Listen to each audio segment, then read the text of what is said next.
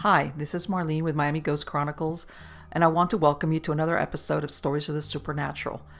Whether you're watching a video or listening to a podcast, please like and subscribe to us so that you can get notification of when a new show is released. Links to videos or M P three files can be found on Miami Ghost Chronicles dot com. Go to Marlene Pardo dot com for information on new book releases. I narrate several podcast series that can be found on major podcast platforms and can also be listened to via Alexa, Sonos, and other home systems. Look for Supernatural Storytime for scary storytelling, Nightshade Diary for classic horror and adventure stories, Stories of the Supernatural for interviews with different guests on the show. If you want to get noteworthy news about the paranormal world, true crime, conspiracy stories, and anything that is just plain weird, just visit Stranger Than Fiction Stories tab at Miami Ghost Chronicles dot com or find us on Blogspot. I want to thank you for being part of my audience, and I think you are all wonderful. Hi, everybody. This is Marlene with Miami Ghost Chronicles, Stories of the Supernatural. And um, I've been asked uh, if through any of the years of my paranormal investigation, I ran across any cryptids like Bigfoot, Dogman, et cetera. And the answer is yes. And, you know, I've, I've, I've gotten quite a few requests to retell some of these stories, but I'm going to start with my own personal brush with something unknown. It could have been anything, but let's start at the beginning. June nineteen eighty-four, and my husband and me, we bought a new little Chevy van, and we decided to break it in by taking a trip to, up to Yellowstone National Park. And of course, with us, we took our six-month-old daughter, Adrienne. Uh, I had researched camping out in Yellowstone, and because of the cautions regarding uh, attracting bears, Uh, we decided to rent a cabin out in the Old Faithful part of the park. And on the trip over there, we were going to wing it by sleeping in the van since it had a seat in the back, which converted into a bed. And hey, when you're in your early twenties, winging it on the road trip is the best part of it. But anyway, we had just come through Kansas, uh, heading west, and that was a long, long state to go through. And even though we had originally agreed to find uh, a spot to camp at around sundown, we changed our mind and agreed to stop once we crossed into Colorado. It was like, we're not stopping until we're out of Kansas. And this is just exactly what we did. Uh, we rolled into a privately owned campground and uh, asked for a tent site. And this place, this was right over the state line into Colorado. It was the middle of nowhere, and we were f- far, far from Denver. Uh, now, this place that we stayed out, it was like a small mom-and-pop family-owned campground, and it was pretty lonely. It was, I remember, even though we got there after dark, um, I don't remember, this was, remember, this was quite a few years, but I, I don't remember that it was just full of tourists or anything like that.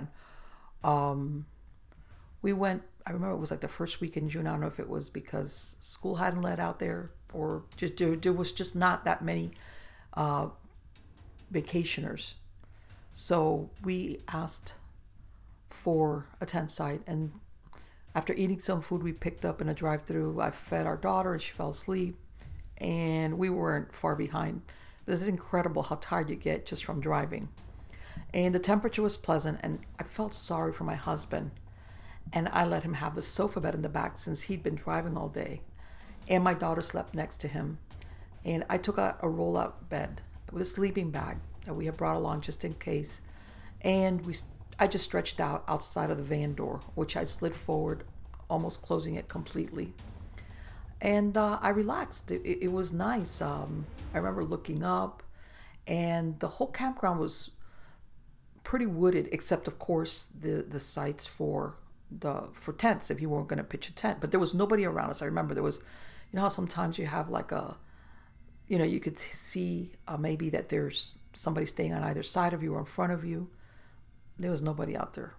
And as I lay there, I heard the little forest noises that you get at nightfall. And I was sure that a couple of raccoons were checking us out. But I had made sure that all the food packaging from the drive-thru, everything was packed away in a plastic bag inside the van.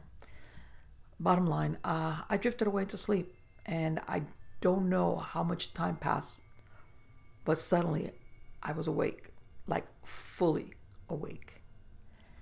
And I just lay still.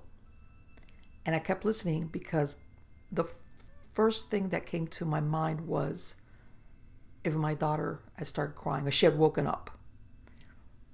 But there was nothing. Now I know that uh, she wasn't due to wake up yet for feeding. So I just, no, no crying, no nothing, no, my husband, nothing. There was no sound. And that's when I noticed how quiet it had become, like too quiet.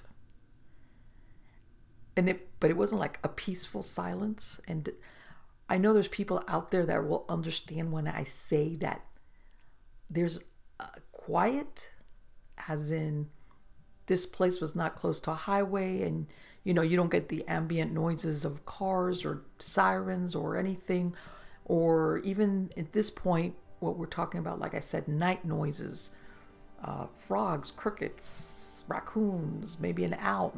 All of a sudden, there was nothing.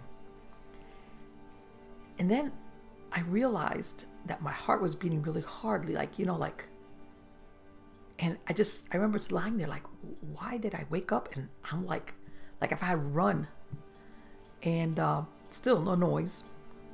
And then I got this feeling that someone was watching me, which is really difficult to come to grips with because I knew we were in this campground, that nobody was around us. And there was, who's going to be watching us? And in other words, the feeling was that somebody was watching me intensely. Um, and then I, I remember I was like trying to lie still. I'm swiveling my eyes around in my head, and I cocked it to one side, and I felt it was coming from an area across the clearing of the tent site. And between me and that area, there was a, the wooden picnic table that you see in, uh, in most uh, campground tent sites. And I even asked myself, did I have a nightmare that I couldn't remember, but which woke me up? And that's why my heart was beating so hard, which was would have been very unusual. Number one, I seldom had nightmares. And when I did, I remembered exactly what it was about, like most people, because you wake up with that nightmare freshly playing out in your head. And I was like, oh, thinking, okay. Ah, you know, then I think that all of this uh, internal dialogue I had going on in my head went quiet because then I heard a rustle of leaves and the crack of small branches. And I could tell it was something big.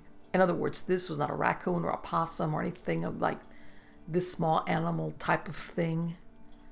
And I knew from what the campground personnel had told us when we were checking in that there were no large animals like moose, bear, panthers in the area. This was not an area that it was like, hey, because it's really funny because fresh on my research that I had done for going to Yellowstone, you know, that they warn campers about, you know, if you leave food out and you're going to attract animals. I was kind of a little bit like, I don't want to use the word paranoid, but I made sure I remember asking, hey, is there anything out here that, you know, because, and they said, no, nah, there's nothing out here. Just raccoons and all stuff like, like, don't worry about it. There's nothing out here. But even so, I knew that the noise I heard was something heavy, something heavy, which could make leaves rustle like that and the crack of branches on the ground. And then I thought of another human being, and I was thinking, what if someone was going to try to rob and kill us? And I I remember like my mouth going like completely dry, like, okay, what do I do? And then I hear more crackle and snap from the wooded area, and I was getting ready to bolt. And we did have a gun, but it was a three fifty-seven Magnum, which was the glove compartment of the van, of course, which is, when you're in that situation, is like, okay, I have to go to the moon to get this. In other words, when you feel that intense, undivided attention from something, someone, well, at that point, I'm thinking someone, uh, it's like, okay, that's really far away. And I thought of calling my husband, but I knew, number one, he was a real heavy sleeper, and but I knew that if I called him, especially, I, he would roll out of bed. He would just come charging up, probably bang his head on the on the roof of the van, leave my daughter, which was six months old. She might roll off. I mean, I in milliseconds, I played out all these scenarios. And then I saw something move from behind a large tree. Now, remember, I was, I mean, I was lying down, and this rollout bed was kind of like lower to the ground. And I was lying on top of it with the sleeping bag on top of me. And I saw something move from behind a large tree.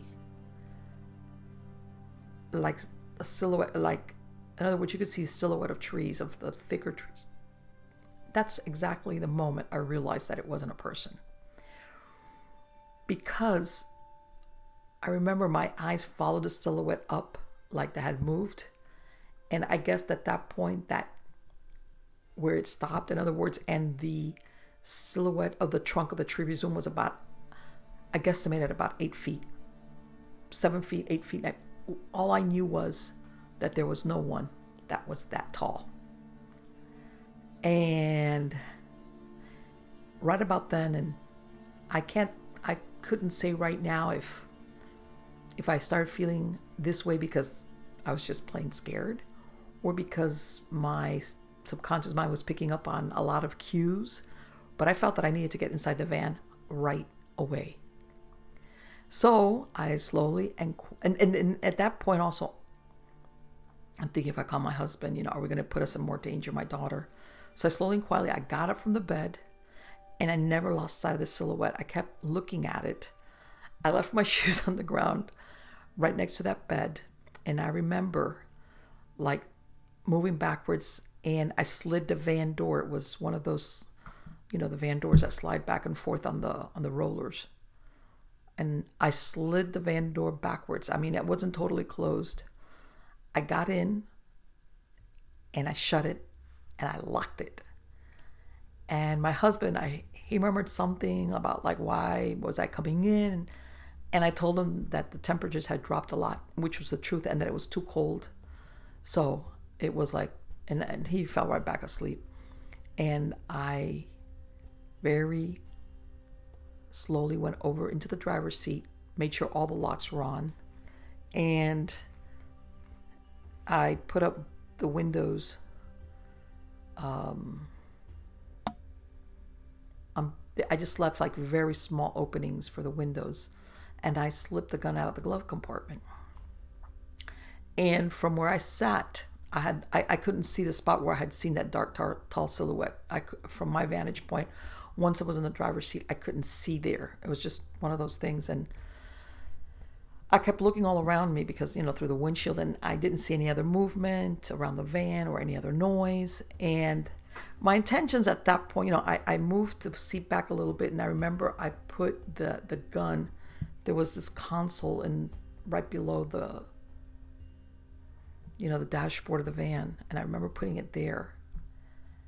And um, despite my intentions of not falling asleep, I did. And I woke up real early in the morning when my daughter started crying. She, you know, she was hungry and everything. And I remember after that, I still didn't tell anything to my husband because I knew he was going to be really upset because I didn't wake him up. And we went and we took showers, opened up camp bathrooms, all of us together. I was like, no, let's all go together. And he's like, okay, yeah. And um, I said, yeah, because, you know, uh, one of his got to hold the baby, and then, you know, or, or when I'll take a shower, I'll hand her to you, and w- one of those deals. And it was only when we were on the road again did I tell him what happened. And he got, of course, as expected, he got upset. But because I didn't wake him up and blah, blah, blah. And at the same time, I think he thought that I had gotten spooked by a raccoon. And he was more concerned thinking it was a human being trying to get to us. But I know what I saw. And whatever it was, it was tall and heavy. And I never, um, and I, I could never say for sure what it was that stood there. I just know that there's no human being, there's no other animal that would um, basically fit that height. So was it Bigfoot? Was it a Dogman? Was it a really tall guy? A really tall wander in the woods? I don't know, but I'm going to leave that in the in the category of unknown. But as a little after that, which I think is really funny, like, you know, when things happen, sometimes the weird stuff follows you around. Anyway, we kept on going, of course, to Yellowstone, and we were going in through the south entrance to the park. We went through Colorado, and then we moved up north, northward to go in through the south entrance. And I remember just before we got into the park, um, and I remember if it was the, the Grand Teton National Park or Yellowstone, we we stopped, and there was like this little roadside uh, I want to say like a little store, and it sold souvenirs and things like that. And we walk in there, and you know, you you know, you start talking really nice people, and they're asking, oh, and we're like, oh, we're from Florida, and you know, this is our first visit, and we got into the subject about the bears, and and I tell, oh, we're gonna stay in a cabin, and she goes, well, yeah, I know they they're not supposed to have, but every to, every summer there's always a couple of tourists that end up getting mauled or hurt. Because even though they fly the bears out of there, they always wander back. So that's why they're really insistent on all these rules when you're camping out there. So, and of course, we're like, okay, and we kept going. And at this point, I remember it was still, there was snow on the ground. It was June, but there was still snowbanks on either side of that road going into the park. Uh, I mean, a lot of snow. There was, it was like, I could tell that maybe a couple of weeks ago, probably, it would have been impassable to get into the park. Bottom line, we get there, and we check in, we, we get our little cabin, and we had bought this carrier for my daughter that my husband strapped to his back, and we're like walking around, and you know, we're like, you know, we're all struck by the buffaloes and by the elk, and uh, there was these boardwalks where these, I don't know, I don't want to say they're gophers or something. Anyway, and of course, none of these animals are scared of humans because they get fed. They're just, they have no fear whatsoever of human beings.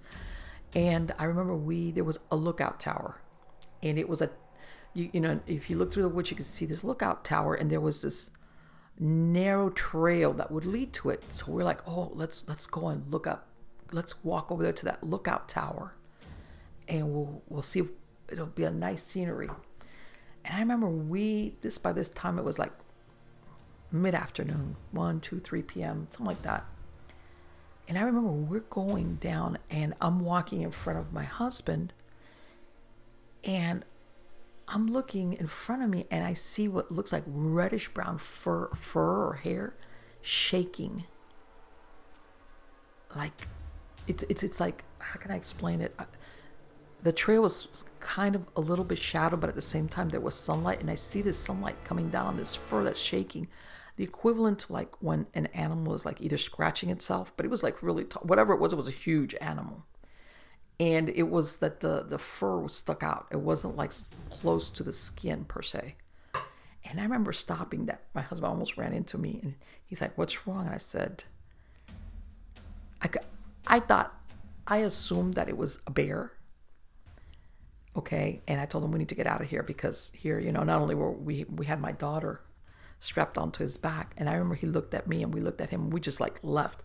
And I was thinking, my God, I can't believe that like a few days into this trip, I'm having weird encounters in the campground, and then I'm seeing something with reddish brown hair that's huge.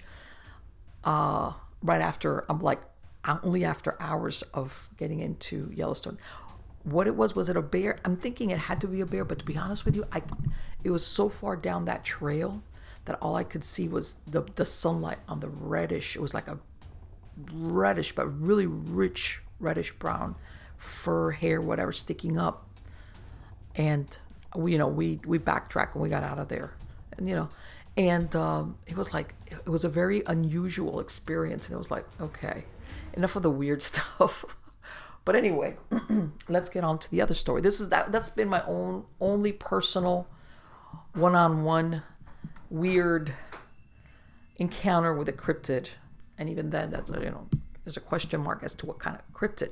Now, um, you know, through all my years since I started doing the paranormal investigations in the nineties and everything, I would have a lot of people uh, email me, you know, their encounters or what I thought about this, what I thought about that. And sometimes, sometimes people just wanted to share stuff that had happened to them. And when I, to be perfectly honest with you, when I received this story, I was like, huh? This, this guy, he, I think this was a couple of years after that happened was when he wrote me the email. And I want to say I got this like in the early two thousands, around that time. And he's telling me the story of how, I think he lived in a very rural, I can't remember right now what it was, but it was in a rural area. And he made a, in the story of, in the email, he says how he had, that weekend he had gone hunting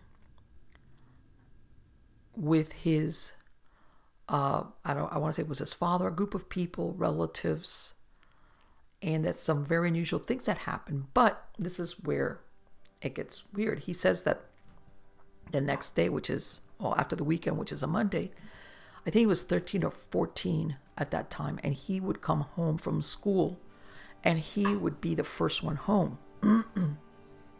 And he's, the email, he's saying how he gets home, excuse me, and he, you know, his his house, if I remember correctly in the email, was very like remote. In other words, this wasn't like a regular na- residential neighborhood where you've got neighbors close by or you've got, you know, yards that are adjacent. And that he goes in and he, all of a sudden, he's like walking towards the back of the house, which is where the kitchen's at. Typical teenage stuff that people do when you get home from school. And he says he heard like somebody was upstairs, like a step or something, like he heard some type of noise. And apparently he was, the norm for him was that he was the first one. He he would get home before his parents, before any other other family members.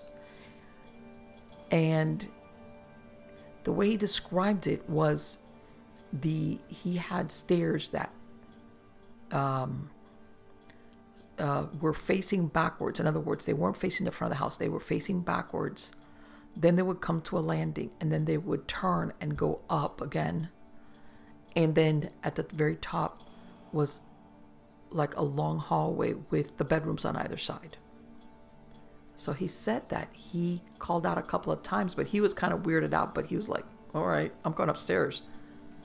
And he came up,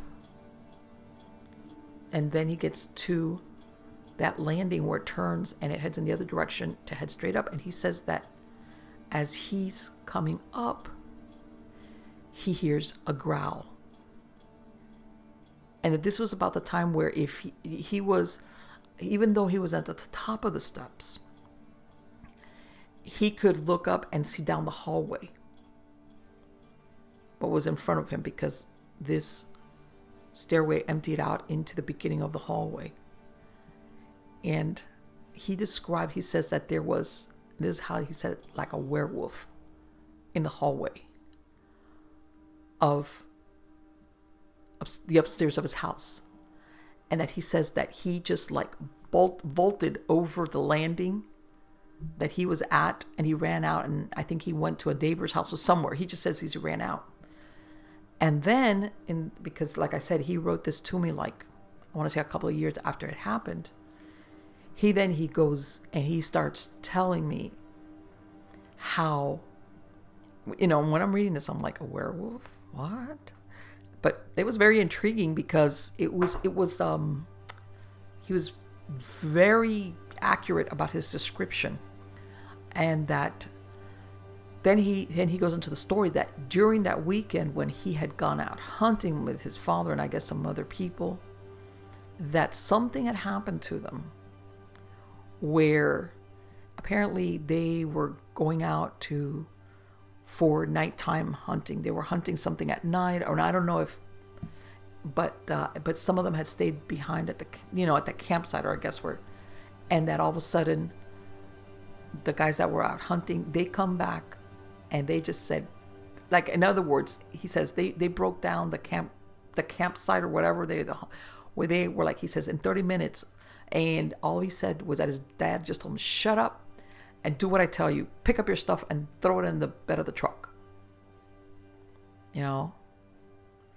And he says that these guys that were there, I guess they were friends of his father. He knew them. He was familiar with them. And he says that these were very no-nonsense type of guys. Very, very familiar with the outdoors. They were woodsmen, hunters.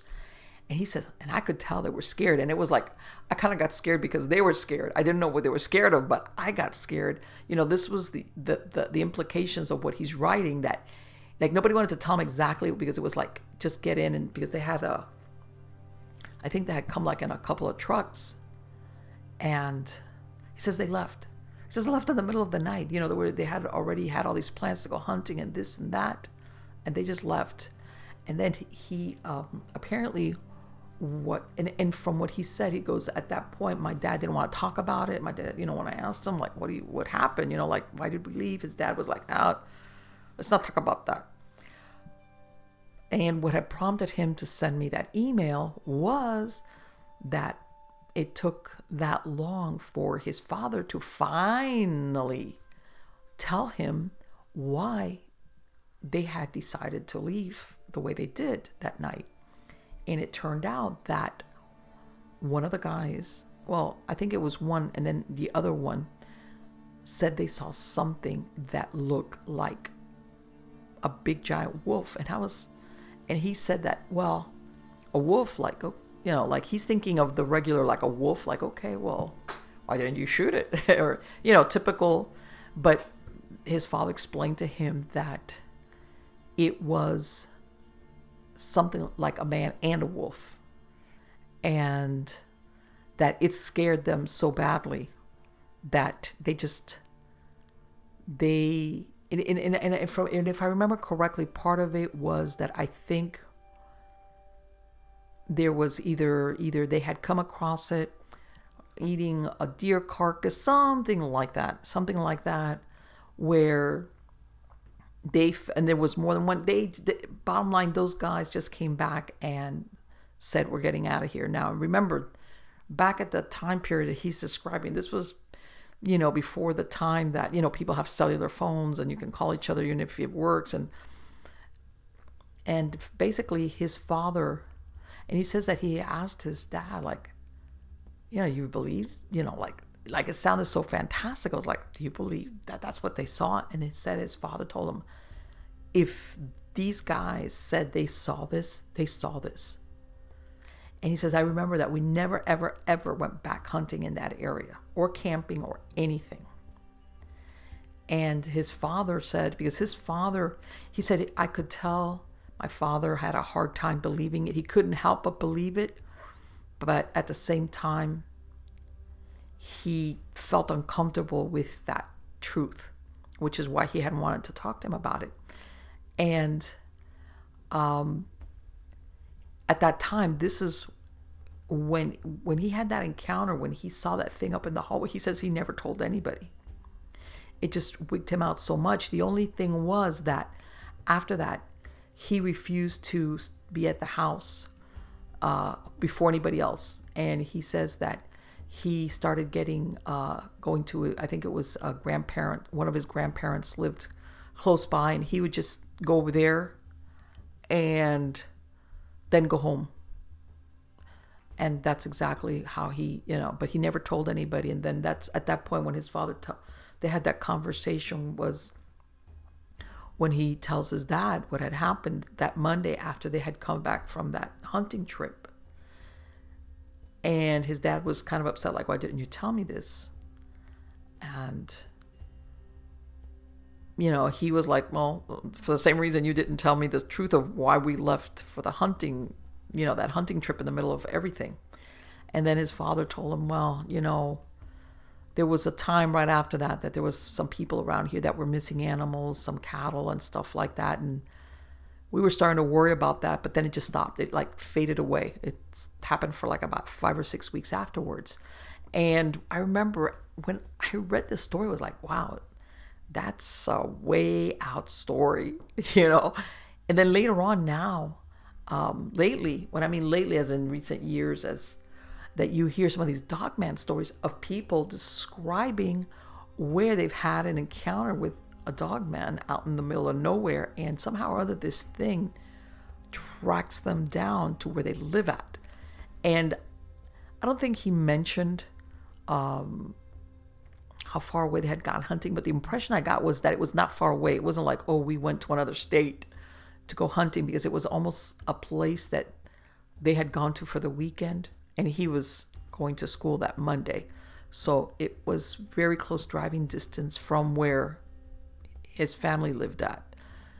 And like I said, I put that that uh, that email away, and he never wrote anything else. And I told him, you know, I mean, at that point, to be perfectly honest with you, when he wrote that story about the only cryptid I could think of right off the bat that kind of fit the bill would have been a Bigfoot.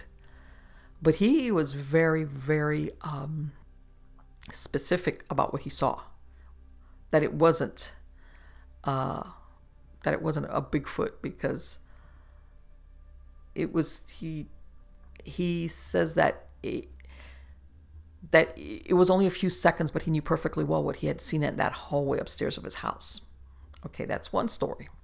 Then the another encounter that I was told about came about. Um, this was during the time that I was doing hypnotherapy. And even though I would do regular hypnotherapy, as in, you know, stop smoking, you know, uh, weight control, I also did alternative areas of hypnosis, you know, uh, recovered memories, abductions, et cetera, et cetera.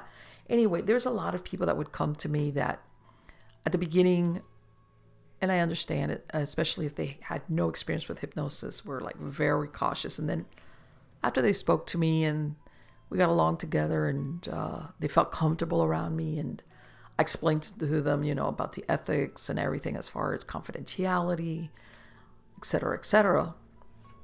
One day I had a client who I had, uh, if I remember correctly, I think I treated her for um, weight, co- well, not per se weight control, but she had a She had a problem with, like, going to the gym, like, you know, the, the exercise thing. And she just wanted, you know, relaxation and to stay on course and all this. Well, but we got along, and she came back for other things. And one of the things that I would do was I would do these little ten-minute recordings for relaxation for my clients, because, you know, this would help tremendously, because anxiety, a lot of their stuff was driven by anxiety, you know, overeating, the smoking, et cetera. But anyway, getting back to the story, she contacts me. She says, I have a friend of the family who is going through some really, really anxious uh, moments. And he uh, overheard when I was saying that I was listening to that recording that you made for me, and that I was listening to it every night before I went to sleep, and that it was great because I was sleeping fantastic and blah, blah, blah, blah. And that's how the conversation came up. And um, there's something going on with him, and my family's known him for a while, but he was an older gentleman. Uh, I want to say maybe he was in his late fifties, sixties, something like that at that time. And this, I don't know what's going on with him, but I've always thought of him as a very calm person, and he's like a nervous wreck. And uh, he wants to know if you would talk to him over the phone, because he's in another state. I said, sure, I'll talk to him. And I'm thinking, okay, you know, it could be anything as far as, you know, what what's causing anxiety, even though she's already telling me that this man is known for being kind of a calm person, not like one of these uh, that, that, that goes around that's, that's nervous. He, he wasn't uh, a nervous Nelly type of guy. And, you know, we agreed upon a time, and he would call me. And I think part of what convinced this man to call me was that she had told him that I was not, because of the different types of, I don't know, if she, because to be, I, I never really, um, when I was doing my hypnotherapy uh, services, I, I never mentioned anything that I was doing the paranormal research. I had been doing it for years. It was like I left those two things distinct. But I think she had told him that I was familiar with a lot of alternative things of hypnosis. In other words, that that I, whatever it was that was bothering him, that I wasn't going to be like, oh, whoa, what is that? Oh my God. So we, we scheduled the time and we called each other. Well, he called me. I remember he called me and we chatted a little bit, and I could tell he was very cautious and kind of distrustful, but at the same time, I, you know, finally I said, okay, what's going on? They're telling me that you're, you're having a problem with anxiety. And he's like, yeah, I'm having, he's describing how he's even having problems sleeping. I said, okay. And then we, you know, we, I, did, I asked him all these questions. I said, do you have a history of it? You know, you know, what's, what's going on? Like what, what's triggered this?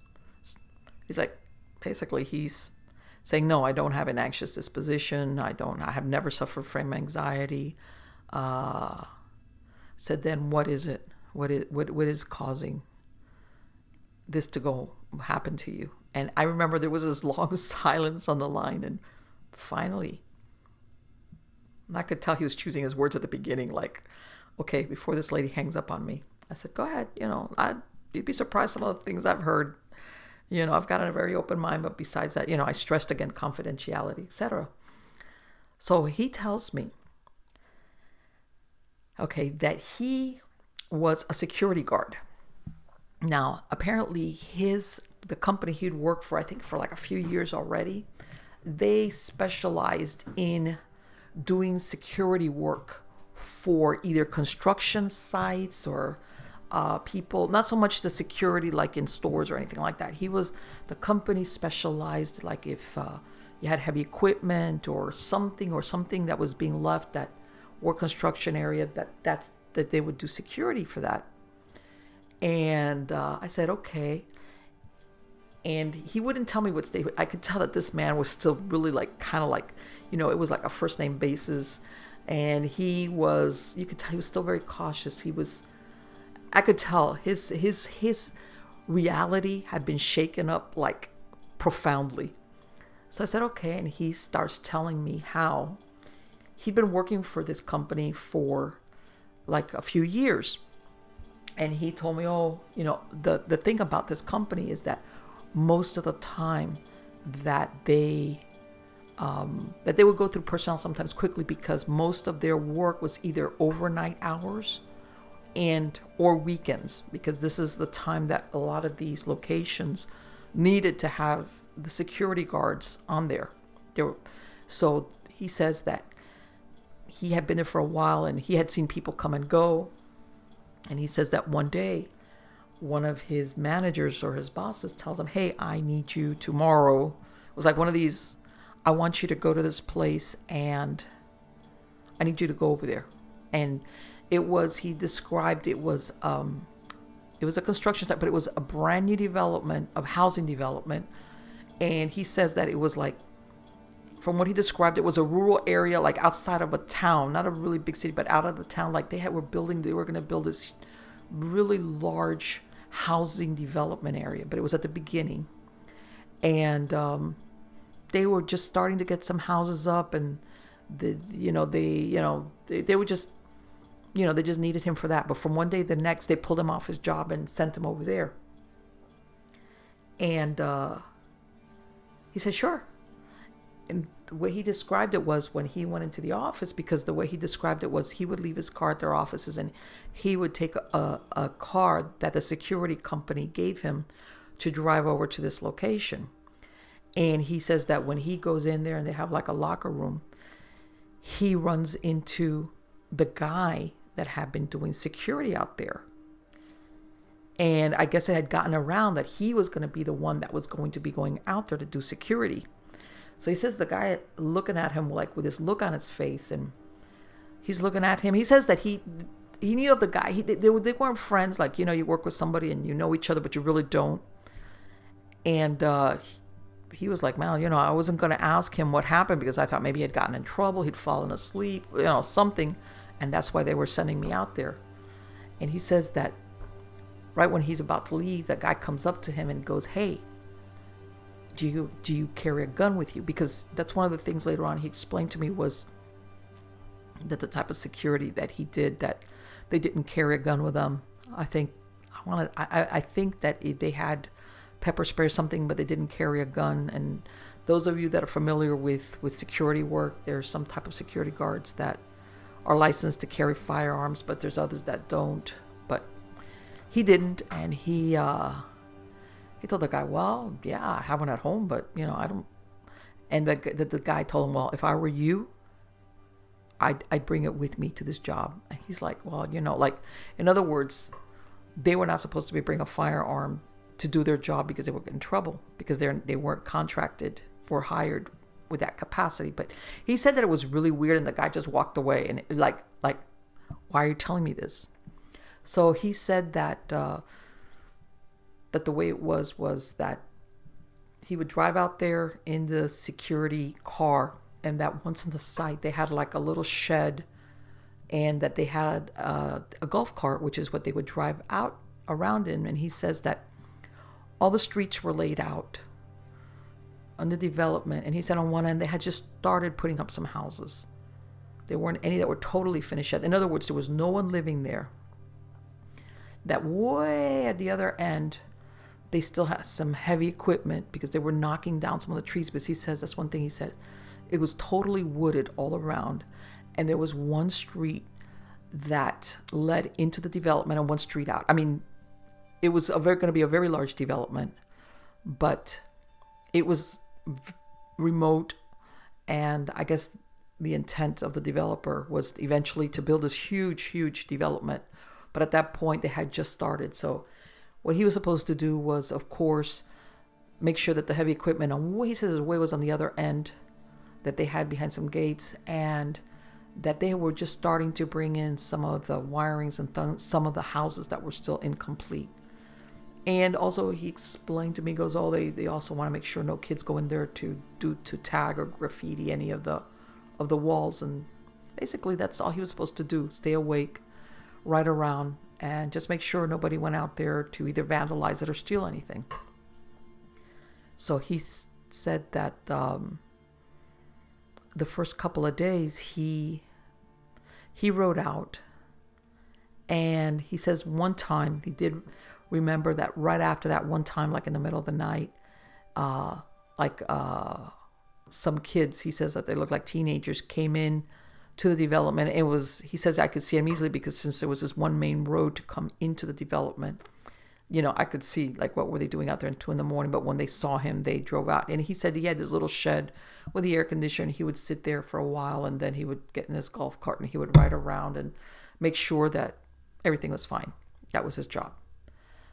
And uh, but they said that that when they saw him, they they they like turned around and left. And he was like, okay. So he kept that in mind, and he says that. Uh, No, it was, it was pretty quiet out there and nothing was happening. He says the biggest problem you think you would have is just staying awake. But he says that he was really used to it. And he says that uh, once or twice he was in the little guard shed or guard shack or whatever it is. And he says that the area where they had the heavy equipment was way, way, way, way at the other end. Uh, it was apparently they had like an area that was fenced in, which is where they would leave some of the heavy equipment. And that a couple of times from where he was sitting at, he thought that he saw some movement over there. And his first thing, of of course, is he's thinking that these are these teenagers that somehow came in through the woods and they're over there fooling around. So he says he would get in his cart and zoom over there, nothing.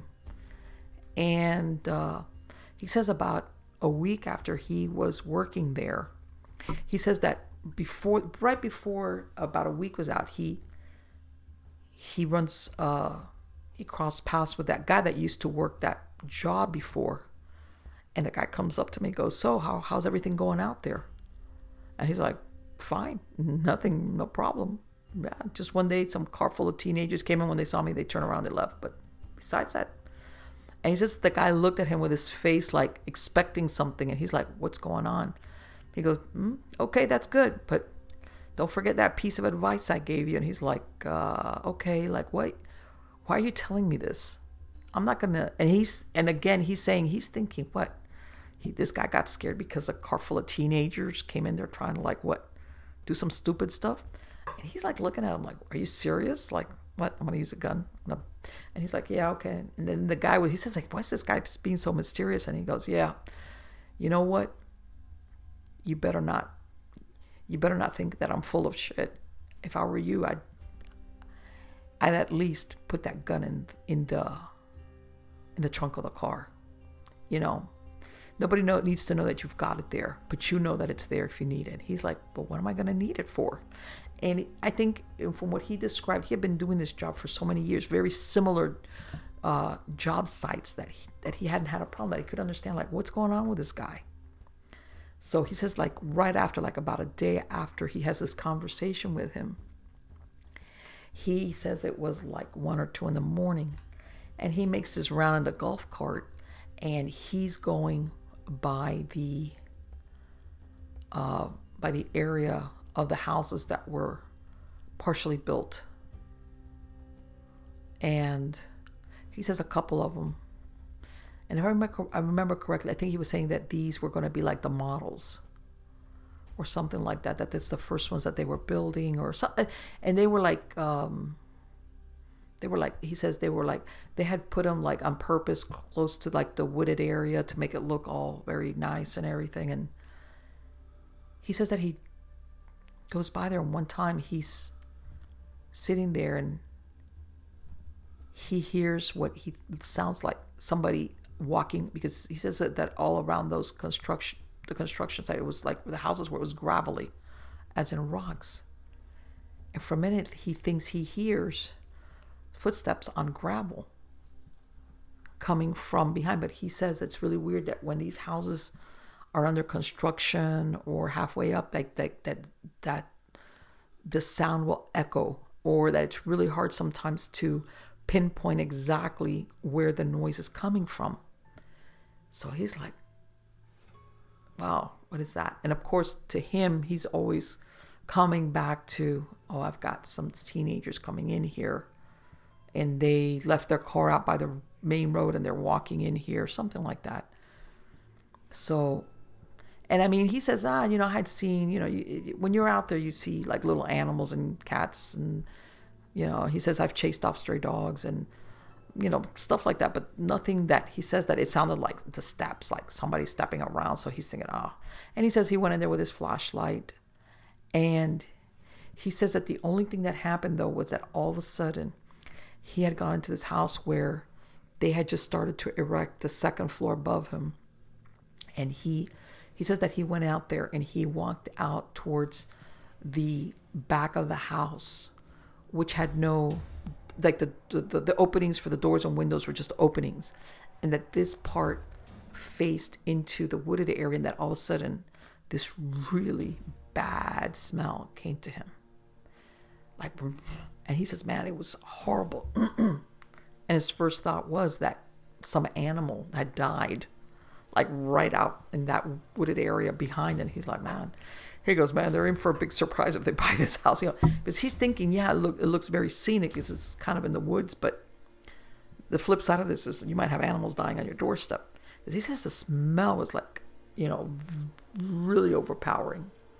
And he says that the, the, the thing with the smell, kind of like, he just forgot totally about the sound of the gravel, and he just like left.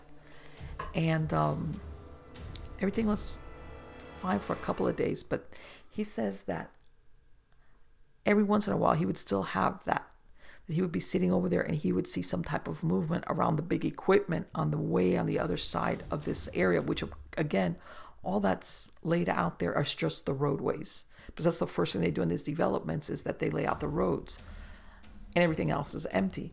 And he would drive out nothing, and he's like, man. And it happened once too often where it started to make him uneasy, because it was like, okay, a couple of times maybe, but, and apparently they had one of those big posts with the lights on out there, which has caused a little bit of shadow, and he would never find anything out there. And then he, and I could tell this is, when he got to this part of the story that he's telling me, he like slowed down a little bit, and he's like, well, and then one day, you know, I'm going out there and I start getting this you know, I'm driving around, and he says this little golf cart doesn't really make any noise or anything.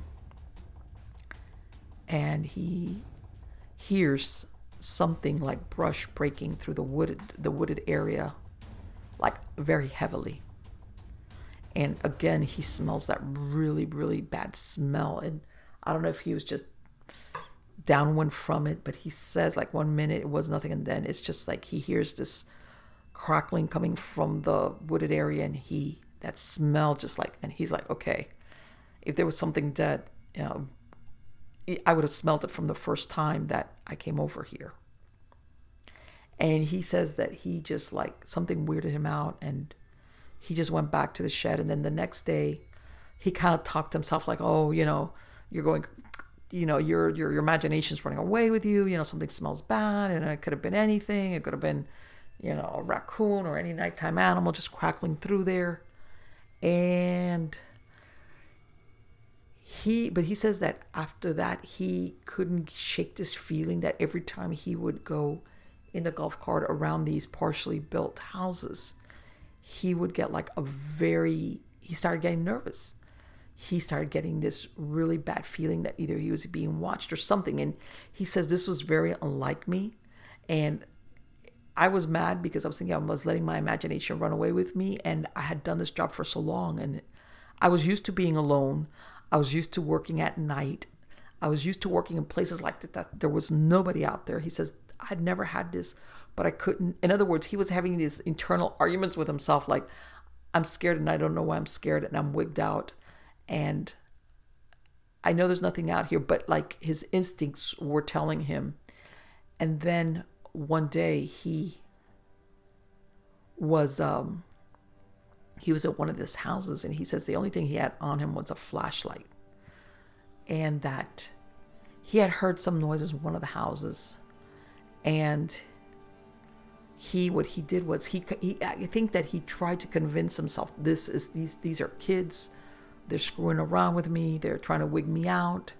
And what he did was he left his little golf cart like at the beginning of the street, and then he went on foot, and he went into one of the houses. And again, like these houses, a lot of them didn't have the doors in yet or anything like that. And um, I think he was thinking, I'm going to sneak up on whoever is trying to wig me out, or, you know, whatever. Maybe they're they're looking to see when they bring in any appliances or anything that's worth stealing. And he says he has that, he hears that, he's in one of the houses, and again, he hears that uh, pave, you know, footstep on the gravel kind of thing. But he says that it all of a sudden it sounds like, like, like rapid, like running. And he's like, aha. So he says that it almost like it went into this other house that was a little bit away, like the neighboring yard. But he says there were, these were like pretty large lots that each house was going to be on. So he on purpose had left the lights on and his, and his little golf cart, which was parked further down the road. Like, okay, if they're thinking I'm sitting in the cart, I'm going to, I'm going to surprise them. And, uh, he says that by then, as a matter of, he even said at some point, I was even getting mad at this guy because this thing that he had told me about bringing my gun, I started to think this is, this is weirding me out, because he made that suggestion to me. Like, and almost he was getting mad at this guy because, hey, you know what? If you hadn't made that stupid comment to me, I wouldn't let my imagination be running away the way it is. That's why he was trying to talk himself out of the way he felt.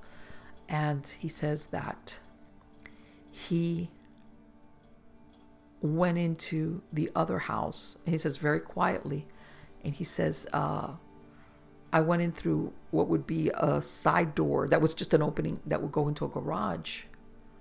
And he says the, that side door eventually, when you went into that area that would eventually be a garage, there would be another doorway, which he says would lead into I, the kitchen, is from what he described it, which there was no kitchen. Like I said, this, with, this was under construction.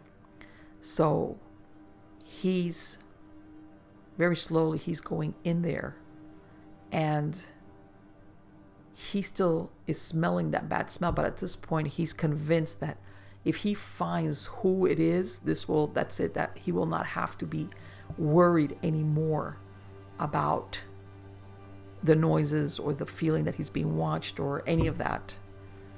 And basically he says that he creeps in, and that all of a sudden he says that the kitchen, um, I guess that it was like, he described like a kitchen area that would be like a large family or room area. There was this big opening where sliding glass doors would be eventually, and that there was already a cement slab where there would be like a large porch area, you know, outside of that sliding glass door. And beyond that, he says it was like a field. And he says that all of a sudden he saw, because he says, I, he, in other words, he had gone in through that garage door and he looked into that kitchen area, and it gave him like a clear vantage point into that kitchen family room and the opening that led to this porch outside. And he says that what he saw there was, he said, he says it was a wolf, but it was standing on its hind legs. And I remember when he told me that, I just, there was like this silence. And I, I don't know if he was waiting for me to go, what? You're kidding. Ha ha ha. Yeah. And I was like, okay, keep going. You know, that's why I told him, keep going. And he says that he, he says, he goes, I had been leaning against the wall.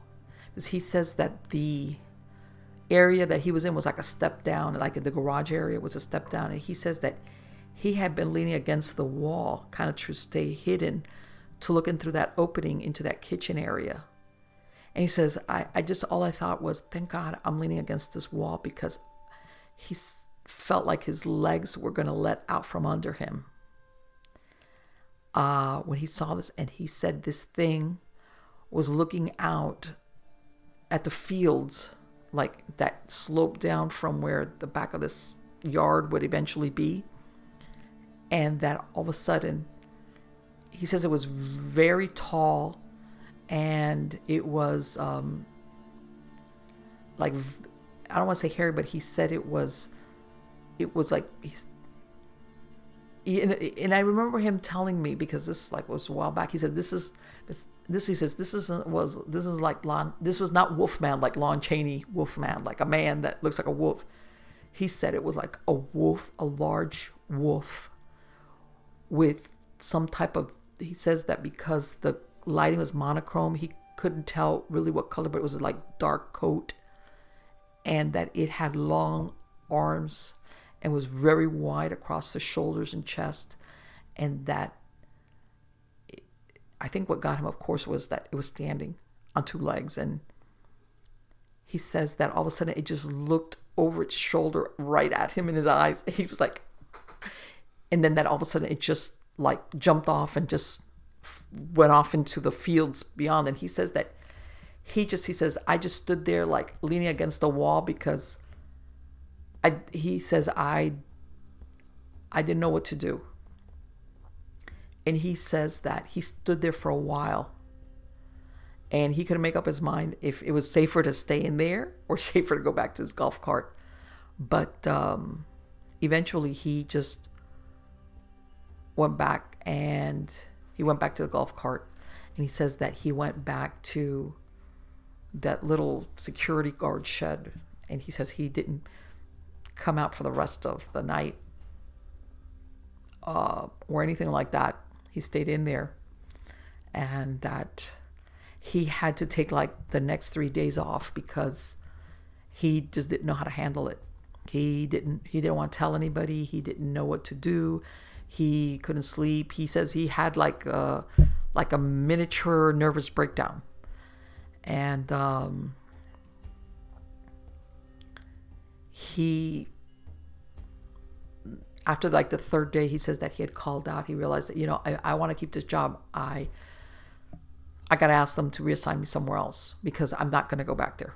I'm not going to go back or work over there. So um, they, I think they gave him some, from what he told me, since that he had been with that company for so many years. When he said, look, I just don't, he says that the manager, the person that, you know, I guess the supervisor, said, uh, what's going on? Like, I told him, look, I just, you know, I don't want to, I, I just, I just don't want to, you know, I want to go back to the other spot that you had for me and blah, blah, blah, blah. And he says that that supervisor gave him like a real thoughtful look in his eyes. And he says, he didn't tell me anything and I didn't say anything. But I think that he knew something of what was going on, either because the guy that had been there before had a conversation with him or he'd heard something else. But he looked at me and I looked at him and he knew something. He probably even knew something more. And he just, he says, and you know, and they, the next day they put me back at the spot I had before. But he said that even after he had gone back, he couldn't sleep. He was having, he was a nervous wreck. He says he had a really hard time sleeping. Um, he says he had never been like, he, he says, I'm, I haven't really been like a, an outdoorsman, but uh, he says he was having problems being outside the house after sundown, his, where he lived at. And he says he lived like in a, it wasn't like a heavily, but it was like a regular um, area of residential, you know, not heavily populated, but nothing that had ever worried him before. And he he said he would, he would be, everything would be fine, but there was a part of him which was looking at whatever time the sun was going down. And The, he said that he didn't have a problem going to work where he was at because this place, that site that he had been working, it was heavily populated, and a, it, more than anything, it wasn't a, a development. It was where they were just having some heavy equipment that was being used for road construction, and all they just wanted him to was to stay there. He didn't even have to go ride around or anything. So, but he says that he wouldn't go outside his house at night. He And he was, he, this this guy had a very, very difficult time understanding what he had seen. And this clash of reality with his, his reality that he had up to that moment was wearing him down to the nub. So I said, you know, um, despite what you may think, I do believe you because you sound like a very rational person. I don't know what it is. I don't know what to... T- and again, this was before I had ever heard of Dogman or anything like that. And I even asked him, I said, look, I know this might sound like a, a stupid question, but I'm going to ask it anyway. I said, is there possible that it was anybody wearing a costume? And he said, no. He says, look, if you don't think I thought that of in those... milliseconds after I saw this, I thought this, I asked myself the same thing. And he says, there's no way. It was too tall. It was too big. It was, he says, the way it moved, there was no costume that was, that would have been like that. He, he says, I, he says, I, if, if, if there was anything, and again, this was, you know, around the time that a lot of the computer stuff that you see in Hollywood was coming out. It was like, there's no costume that would allow this. This was, what would it be doing in uh, the housing development in the middle of nowhere? And then he says the way it moved and just leapt off and just went into the fields, like, he says, no, there's no way that this could have been anything but what it was. And I think that part of his, besides the obvious of seeing something that he, up to that point he thought just never existed, was, well, if this exists, what else is there out there that I'm thinking doesn't exist and does? It, like, in other words, it just opened this whole realm of possibilities, scary possibilities that he couldn't deal with. And, uh, you know, I gave him, I, I, I did a, you know, I recorded something for him and we worked on it, and... Um, it turned out that, you know, we talked a couple of times, and he, apparently he had not told anybody what it was. I was the only person he had told this to. And because he even told me that the person that had referred him, he had been really, really vague. He, basically, this person, all he knew was that he was having a hard time sleeping and he was a nervous wreck, blah, blah, blah, blah. And I said, well, this is, this stays between you and me. Don't worry about it. Uh, and he says, you don't understand how good it feels to be able to tell somebody this story without thinking, which I, he says, I was worried that they were going to think I was either insane or I was pulling a prank or uh, that I was on drugs. He says, um, I, and then, you know, we, eventually, you know, we got into, you know, discussion of cryptids up to then and stuff like that. And I said, look, I, I don't have an answer for you. I don't know what this is. Uh, is this something natural? Is this something that comes from another place in time? I said, you know what, history uh, is loaded with instances of people or groups of people saying things that when we hear about it now, we're like, that's impossible. And it's still, it's there. And then, the, the you know, whatever sighted is seen sometimes for a period of time, then it stops. And then there's other times that it's seen in different parts of the country. And I said, but if you're looking for a definitive answer as to what it was, how you saw it, I can't give it to you. I said, but you've got to keep on living your life. And the most important thing, which really was, this guy needed to calm down and be, he was, if he, if he slept, he was sleeping very, very lightly. He wouldn't go down into R E M sleep, which meant his brain was exhausted. Uh, he wasn't going into R E M sleep. He was hypervigilant. He was listening, f- even though it was his house, he was listening for any little noise, uh, anything weird. If it was a shadow, he says he was like, nervous, everything would make him jump. Um, so we worked on that, and that made a big difference for him. And we talked for a couple of months, and then eventually, I guess he got on, and the communication like became more spread out, and it stopped eventually. And uh, I, I guess he got on with his life, but I could tell that he had been profoundly, profoundly affected by what he saw.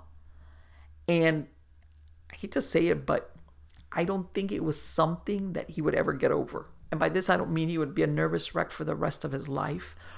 But there was, um, and I think this is one of the things that was disturbing him, which was, I can never go back to who I was before I saw this thing. There's no way to go back. I cannot not know what I saw. And I guess him having seen it firsthand. And I remember when I had that, I was like, this is way out there. And I thought of people that had seen Bigfoot. And I remember I even asked, I even like said like, could there have been Bigfoot? I mean, you know, I was like, uh, and he's like, no, he says, this was not like the Bigfoot, you know, which ha- the, the thing is that he, you know, Bigfoot has bled over so much into me, everybody, whether you're into Bigfoot or not, or cryptids, everybody has heard of, of what Bigfoots are supposed to look like. He goes, no. He goes, this was not Bigfoot. He goes, I would know. I know. He goes, this was distinctly something that looked like it had come out of the most horrendous. Um, and I want to say, I think back then, I think he made mention, or I, I don't remember if it was him or me made mention. The only thing I could think of, like what he was describing, uh, was the howling, the first ones, you know. Something so tall, and and that was like, and he goes, there's this was there this was not like one thing mistaken for the other. And I think one of the things that eventually he had to learn how to live with that knowledge, which leaves a big question mark.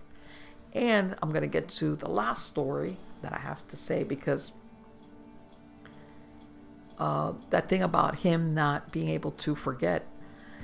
One of the things that I would get um, contacted for as a hypnotherapist was people wanting to remember things.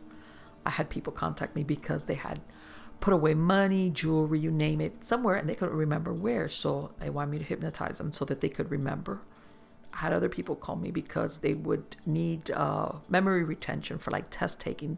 They would study, but they would become so anxious uh, because of their tests, or sometimes because I had a lot of stuff writing on it, that their minds, the anxiety would make their minds go blank, and they just, you know, they could, they, they weren't taking tests well. And by the way, contrary to what people believe, yeah, there's people that do have uh, severe problems with test taking, but I had clients that had not had not had problems, but they had a lot writing. And I'll give you, for instance, one time I had a gentleman who had been a nurse for many years in California, and they had offered, there was a, there was a position, it's not only offered for him, that um, if you, it was a program here in Florida where you moved down to Florida, they, you could upgrade to your next level of nursing. But it was one of those, like, go across the country. It was a program, and basically you would do the studies, and then part of the time you'd be working at the hospital, and then, but it was like a, a it, in other words, I believe that they had uh, sought out already people that were in the nursing field, and then they they helped you move, and there was, you know, they would help paying with the studies, and then you would do the work, and, and it was something almost like you would get your studies paid for. Bottom line, he had come, he had been already at fifteen years for a nurse, and he, I don't know if he he was the anxiety, he told me that he had left all his family, all everything he knew in California, and he was here, and he was flunking out. He goes, I study, and he goes, I know what I'm doing because I studied before when I was becoming a nurse, but I'm going to do, take a test, and I'm blanking out. There's nothing there. And make a long story short, what we were working on was, you know, and I gave him a few techniques to help him recall, because, you know, because the thing was that the anxiety of having flunked out was making it even worse. So, you know, eventually we worked on it, and everything turned out him, good for him, because he had a lot riding on that. But anyway, one day I got contacted by somebody. Uh, well, there's two stories. I'm trying to think which one to... Uh, Oh, I'll go with this one. He, this person tells me, uh, he, it, you know, we talked on the phone first, and he says, well, can you make somebody forget something? I was like, oh, that's a first. I go, no. I go, I can't make you forget it. Not really, but what, what normally when people want to forget something is that because the emotions that come up with the memory are really bad, or anxious producing or whatever. I said, but what is it that you're trying to forget? Or what is it making you feel that you want to be hypnotized into forgetting? And I said, because the truth is, once it's in your subconscious mind, I said, we can work on trying to separate with the feelings that it gives you, the bad feelings from the memory. In other words, you know, how sometimes we have really bad events, but then as time goes by, the emotion that they cause kind of like dies down, and you can remember it, and it's like that, but doesn't impact you. I said, we can work on something like that, but not make you forget. If this person wanted, like, wipe my memory clean. And I said, but why don't you, uh, why don't you tell me what's going on? And I, you could tell, again, this was something that this person was very hesitant to discuss. And uh, I said, was it something that happened to you? And he's like, uh. And I said, okay, well, what, what is it? And he goes, well, it was something I saw. And this was, this, this, this person didn't come in. We just talked on the phone. I mean, he, he didn't come in for the session. And basically he described seeing something when he was driving along a road.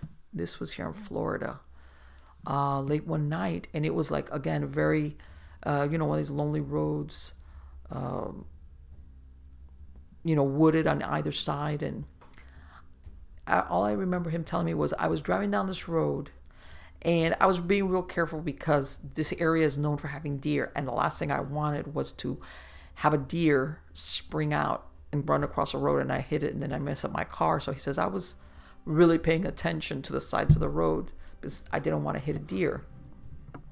And uh, basically what he described was that one of the times he's coming, and he picks up, um, he sees like a deer off on the, I guess on the edge, you know, where the, he says there was a, an area off the side of the road, which is clear. And then of course the wooded area starts. And he sees a deer up on the side of the road, and he says his headlights pick it up, and it's just looking, you know, like, you know, that typical saying, uh, deer in the headlights look, and he's like, he says he's like starting to brake because he's like, oh, this thing is going to jump out on the road right in front of my car. It's going to wait till I'm right there to do that. And then he says that all of a sudden he saw, he sees it dart, but then he sees something coming up behind it, behind the deer, chasing the deer, come breaks out of the wood line, and the deer, like, he realized at the moment that this thing, the deer, was running away from whatever this was. So he says, luckily I was, I had already, I already had my foot on the brake. And he says that he would, he said for a, for a moment he thought it was a bear, because it says when he, when it broke out of the wood line, it was on all fours. And he says he was like, man, that's, but he says that he was surprised because of how fast it was moving. And he says, I'm not that familiar with bears, but man, that thing was moving. And then he says that the there was like an embankment up to go up to where the road started, and this deer like leaps like a bounds away. And he says that when it comes up on the embankment, all of a sudden it straightens out and it's on two legs, and it looks at, you know, like turns and just keeps running. But he says that when it keeps running, it's on two legs.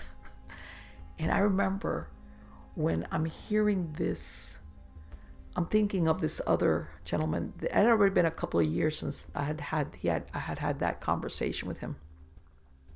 And he says, he goes, this couldn't, it was, he says it was, it happened very, very quickly. But at the same time, it felt like such a long time. And I said, why? Because you remember every detail, right? And he goes, yeah, and I can't forget it. And I want to forget it, and I can't, no matter how much I try. And I go, well, describe to me. And then he went on to describe something that looked very, what this guy was saying, like a Dogman. He says he, because of the fur and because the headlights were really were shining on the road when it when it broke from the wood line, he from the wooded area, he couldn't really make it out. He just thought it was like a big wolf bear. Well, no, he didn't say wolf. I take that back. He said it was like a bear. He was thinking there's a bear running after a deer in the middle of the night. Well, but when it came up the embankment and got on the road that it got on, it was this is where his headlights were, were, were illuminating it. And he says, and it was it was no mistaking what I saw. And He, he says that thing basically crossed the roads on two hind legs and then jumped off on the other side and then went back on all fours and kept going after the deer. And and his description was dark, very similar to what that other man had told me. Dark fur, pointed ears, long, like, he made it sound, he says, well, if you look at those long-haired German shepherds, it had fur like that. It was like longish. Uh, but really, he was tall and broad. It was like, he's like, he says, this thing stopped a minute, like on the road on two hind legs, looked, and then just kept going. And then when it just jumped off the onto the other side of the embankment, then went back down on all fours.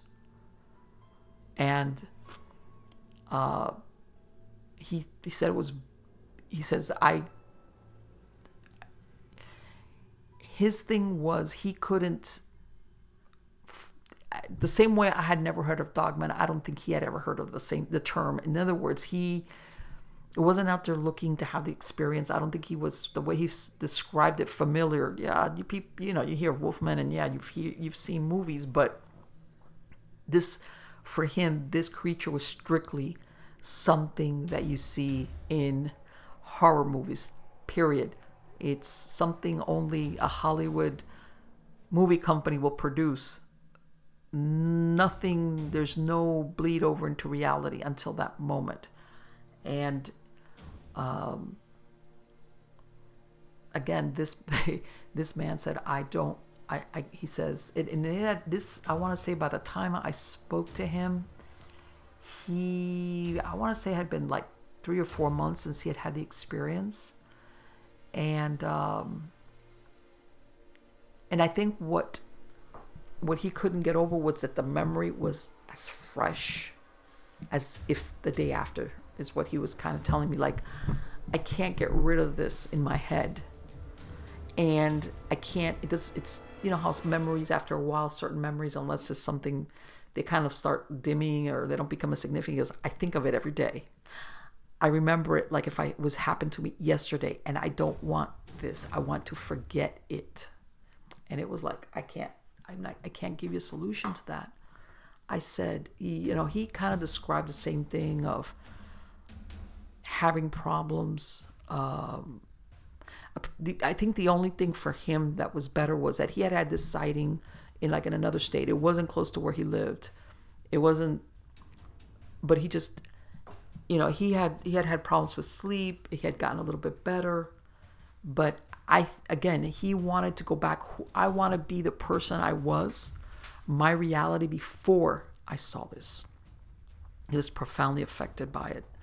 Um, and again, these are people that, uh, like this other gentleman, they had, they, they, they had, ne- there was no m- mental illness, no drug use, no even legal, you know, sometimes you will have certain drugs that even if they're prescribed will give you some type of side effects. They, they, they none of them fell into this category.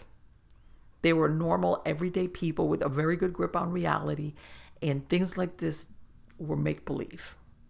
This was the type of stuff, like I said, that you went to horror movies, and like he said, this is the this is something that you would see in a number one uh, premium production in Hollywood, where you're like, wow, what a great effect, effects that they got going on.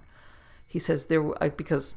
You know, he says there was, this was not like a guy in a suit. It, it was, there was no way. It was, um, how did he say something like, it was too real, not to be real.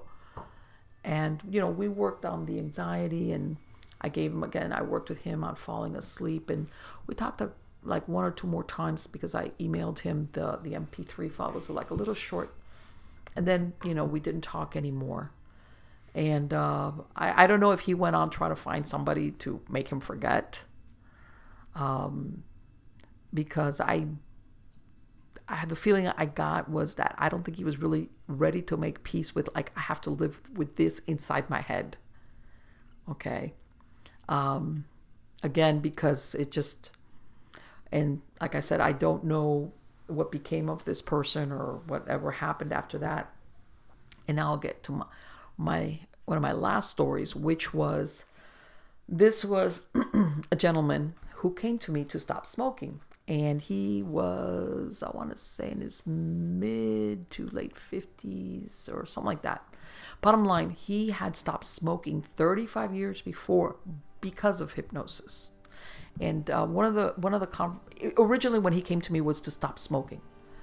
And one of the interviews that I have before I hypnotize anybody is like, well, you know, how old were you when you started smoking? And he's telling me he started smoking when he was like thirteen or fourteen, young teenager.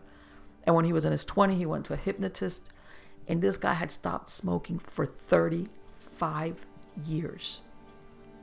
And then we get to the good part. What happened? Why are you smoking after thirty-five years of no smoking?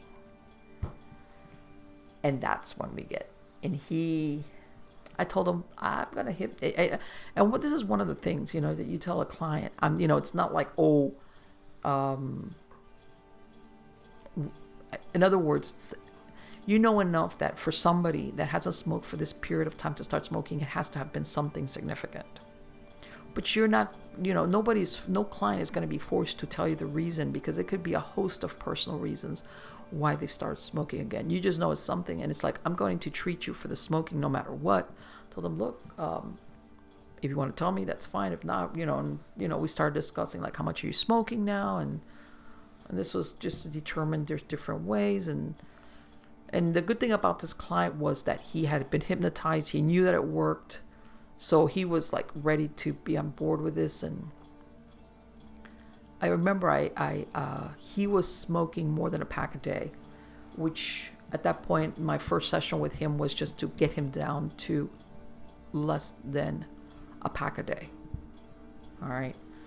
And then we would take it from there, like to cut him down out totally. And, you know, I gave him some steps. So he had to come back for a second session is what my point is, which he did. And he, you know, he had done great. He had done great. You know, it was like one of those, like, you know, he had to come back a week later, and he had done great. He was, he had cut down to the pack, and he really, he really, really, really wanted not to smoke. He knew what it was like. And we had hit it off. He was a real nice gentleman. And I don't know, and I can't tell because that's, that's happened to me with several clients where you earn the trust that you're, first of all, again, confidence, confidentiality, and that you're not going to go, huh? What? You, what's wrong with you? In other words, no judgment. Uh, and you're not going to tell me anything that I'm, I'm not going to wig out on you, basically, is what I try to impart to my clients. You know, I'm not going to, I don't want you to tell me anything, you know, that you don't want to, but if your fear is that I'm, unless, I, you know, and ethically and, and by law, the only thing I could ever do is if he, if I had a client say, I'm threatening to kill somebody, but, or something like that, or suicidal thoughts. But even then, you know, anybody like that, usually I wouldn't be working with them strictly. They'd, I'd be working with them as an adjunct if they were already with a mental health, you know, personnel. But outside of that, I'm not going to talk about anything. And anyway, around this time is when he, that second session, I remember after we did the second session, he finally got around to telling me what had happened. And this was, of course, I was living in Miami, and he was li- he was living in like in Miami, but the northern area. And I, this point, I don't remember where he had, this was another gentleman that he had gone off hunting, and I can't remember if it was in Florida or if it was out of the state of Florida where he had gone hunting. But I do remember that I that he had gone, uh, his son, it was like a family with friends, one of these all guys thing, were going out there to hunt something somewhere. And he says that he wasn't so much into hunting, but he really wanted to spend time with his son, which, by the way, his son was an adult already. But he wanted to spend time with his son, and he went along as, I'm going to be the hunting group's cook. Because apparently this guy was like a real good, you know, he was into the cook thing. And they were going to go like hunting and fishing. And he was like, hey, I'll cook whatever you guys bring in. You know, if you bring in fish, I'll cook. So he was going to be the uh, cook guy for the trip. He says, I, I really, the, the hunt thing, that's not my, that wasn't what I was into. I just wanted to spend time with my son and, uh, you know, hang out and just keep the, the campsite, because again, these guys would go off and do their thing. So it was like a multiple day kind of deal where they were going to on this hunting expedition. And um, he told me that one time he got, uh, they, it was, he says that it, they had left, from what, if, if I remember correctly, they had, he says that they had been there a couple of days, and he says that he had always been a light sleeper, and he says that he kept hearing noises, because he says that they were really close to water. I, th- I think it was like a lake or something was close by, because there was even fishing, they were fishing with, and he kept hearing noises around the outskirts of where they had their tents pitched. And he mentioned it to his son, and his son was like, Dad, you know what? There's a million creatures out there. Yeah, no, of course they're they're you know they're gonna come around. There's close to water, and they smell everything. Don't worry about it. But he said he kept having this, like, man, this is not like, you know, this is like, and he he says that he he would hear this, whatever it was, circling around. But he he said, you know what? And then he says one one time they had all left, the guys that were going to go hunting had left like at four or five in the morning, something like, it was way pre-dawn, but they had gone off, and he was the only one that was left in the campground, like in the camping area, whatever, and that they had all left. And but he stayed in his tent, and he says it was still dark, and he says that he had kind of like drifted off to kind of like to sleep, like, oh, and he says that all of a sudden he hears something or somebody walking around in amongst the tents that they had left pitched. And he says that his first thing was he thought one of these guys had come back. But he says normally, you know, they, they he says that they would horse around and go, hey, make some coffee. Where's the food? Where's the chow? Hey, cook, you know. And he says that all he hears is somebody walking in the around. He goes, and I could tell that it was like like bipedal footsteps. And he says, I he says, even now I don't know what made me just stay quiet. He says, because for a moment I was gonna say, hey, which who is it? Which one of you guys forgot something? Somebody needs to eat back. And he says, I don't know, at that moment, something told me, shut up. Shut up and don't make a sound. And he said that he heard whatever it was, and even go down a little bit, like I guess they were very close to the water, splash around a little bit on the shore of where the water was. And he says that when he heard it go further away, like, and he heard like a little bit of the splashing of the water, he says that he like, um, he says, the only thing I could think of was I lifted the tent flap a little. He says, I was like, he says, I was sleeping on my stomach, and I lifted it up just a little so I could look underneath it.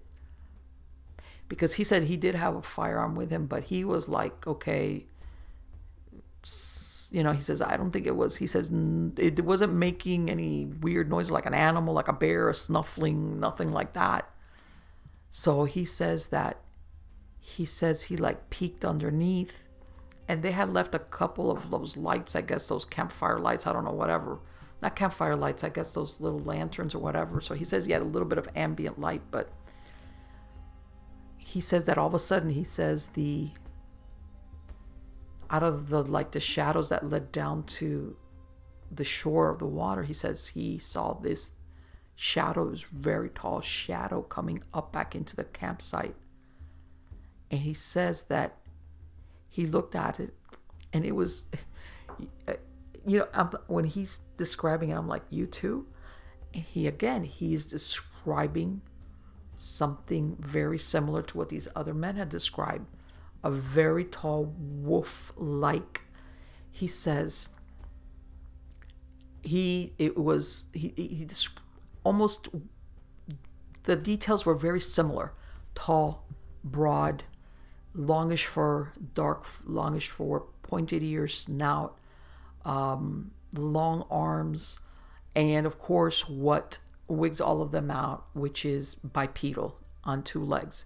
He says that when he saw that, he says, at that moment I was afraid that it was going to see me see it. It was almost like if, he says, I felt like a little kid. He says, you know, when you're a kid and you put the blankets over your head because if you can't see it, it doesn't see you. He says, he says, that's what I regressed to. He says, I became a little kid. He says, I let this, that, that flap of the tent just let go. I let go of it with my fingers, and it closed back because I was afraid of, we would have a meeting of eyes. Because he says it came up from the lake shore. It stood there, and he says it was like looking around. And he says, I was afraid that it was going to look towards where I was looking at it, and we were going to meet, and then I didn't know what I was going to do. He says, I don't know what I was going to do. And he says that this was like the day before they were set to leave. Either that day or the day after. I think this was like going to be their last day. And he says then he heard it circle around once and then just go off into the woods. And he was telling me that he lay there. He says he didn't leave the tent till, he says it was like, that happened like about an hour before daybreak. And um, he he says that when they came back and everybody, he says he was, he didn't tell any of them, any of these other guys what was going on. And all they said is like, what's, they were like noticing like, what's what's wrong with you? Why are you so quiet? He says, because he was always joking around with all of them. And he... He says, part of me wanted to like get in that truck and like go racing out of there. I wanted to leave. And, but then the other part of me, I felt bad because these guys were having a great time. And then another part of me was thinking, what if I don't tell them anything and something happens to them because I didn't tell them? Because he, again, he was, what, one of these, I don't want to believe I saw what I saw, but I know it's what I saw. It's the reality. So he says that it like towards around the evening, finally, his son took him and says, okay, you need to tell me what's wrong with you. What is going on? You, you look like you jump at every noise. Uh, one of us guys, you know, anything, what is going on? And he says he took his son and he told him, he told him, this is what I saw. And he says that his son said, it says his son didn't say anything at all, like when he was telling him the story. And he said, just wait, wait a minute here, Dad. And he says he went and he got this other guy that was in the group that was an older guy, apparently that he lived in that area. And he brought him over and he says, I want you to tell him what you just told me. And he told the guy, and he says, he goes, I was so scared at that point that, that if any of them, if any, my, whether my son or the other guy would have broken out laughing, I wouldn't have cared because I was so scared that it didn't matter. It was like, okay, you can laugh. I don't care. And that the guy said, he says that the guy said, looked at him and said, I know what you're talking about because I've seen it, but I just didn't see it here. And he says he looked at the guy like, huh? He goes, yeah, I saw something. It was, he goes, it was, it was apparently in the same general area, but a few miles away. Like, and he says that this guy turned to his son. He said, look, I suggest, I know we were supposed to leave tomorrow morning. I think we should pack up and leave now. I know that everybody was going to do something. And we got, he says, we need to get out of here. This, and his son was like, what, what, what do you mean? Because his son was like, I guess his son had heard when he told him some stories, but had never had somebody to actually tell him, yeah, what your dad's describing, I've seen it. And that he says that uh, the other guys were like, hey, no. But this other guy says, we're leaving. I just, and they, they were like, and he says that everybody anyway was like at the end of the trip and they were like, okay, yeah, so we're going to leave a few hours earlier. Fine. Okay. So they were good with doing that. And that's what ended up happening. They all left. And same thing, this man could not handle it. He started smoking again. He says he, you know, he made his son promise, swear that he was never going to go back hunting over there in that area. He wanted to make him go, say, you're not going to go hunting. But he says his son apparently was into hunting. And all he got out of him was like, you promise me you are never going to back, go back over there to hunt, to camp, to anything. And his son was like, okay, don't worry about that. But he came back to Florida and the same thing. He had taken up smoking. He didn't know how to handle it. He didn't know what to do. He, and he even told me, he says, I'm worried. He says, I'm worried about what I saw, but I'm worried because I know my son goes hunting a lot. What if something happens? He was going into this because he knew his, you know, his son would go out into this, you know, remote areas with his friends or whatever. And he was like, and, um, at that point, I told him, I, I can't tell you who, and I really cannot give you more details than what I'm going to give you, which is I've had other people tell me that they saw what you said, what you just described right now. The look of relief on this man's face was so apparent, so visible. That, you know, like when, you know, you know that saying when people say, oh, they took this weight off my shoulders. This, that's what this man, like, almost like, I want to say his frame like sagged a little bit, like, oh, and he goes, you have, people have told you this? I said, yeah. I said, different circumstances.